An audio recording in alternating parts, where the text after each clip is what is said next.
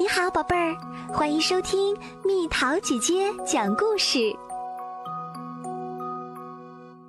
弗里达·卡罗，小弗里达出生在科约阿坎，一看他的样子，就知道他非常不一般。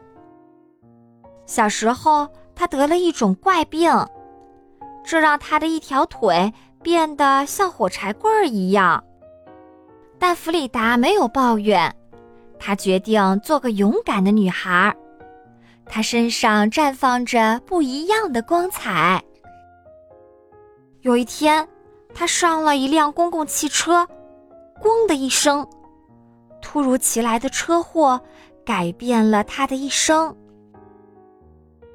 因为这场车祸，她只能天天躺在床上，画自己的脚丫。是他解闷儿的方法。后来多亏有镜子帮忙，他把自己的眉毛画进了自画像。画了一幅接一幅，他最终成了一位画家。现在是时候让别人看看、听听他们的看法啦。著名画家迭戈·里维拉见到他，非常惊讶。他分不清自己是更爱他，还是更爱他的画儿。他们的爱情再奇特不过，为什么两个人那么不同，却又偏偏那么相合？弗里达在画中诉说自己的情感，他的痛苦、忧伤，以及不多的那点新欢。他终于迎来了自己的第一次画展，他那奇特的自画像让很多人震惊又震撼。全世界都对他的画入了迷。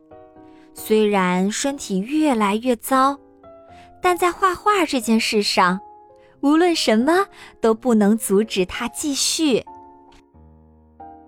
小弗里达教会我们如何面对人生。生活万岁！不要让不幸左右我们。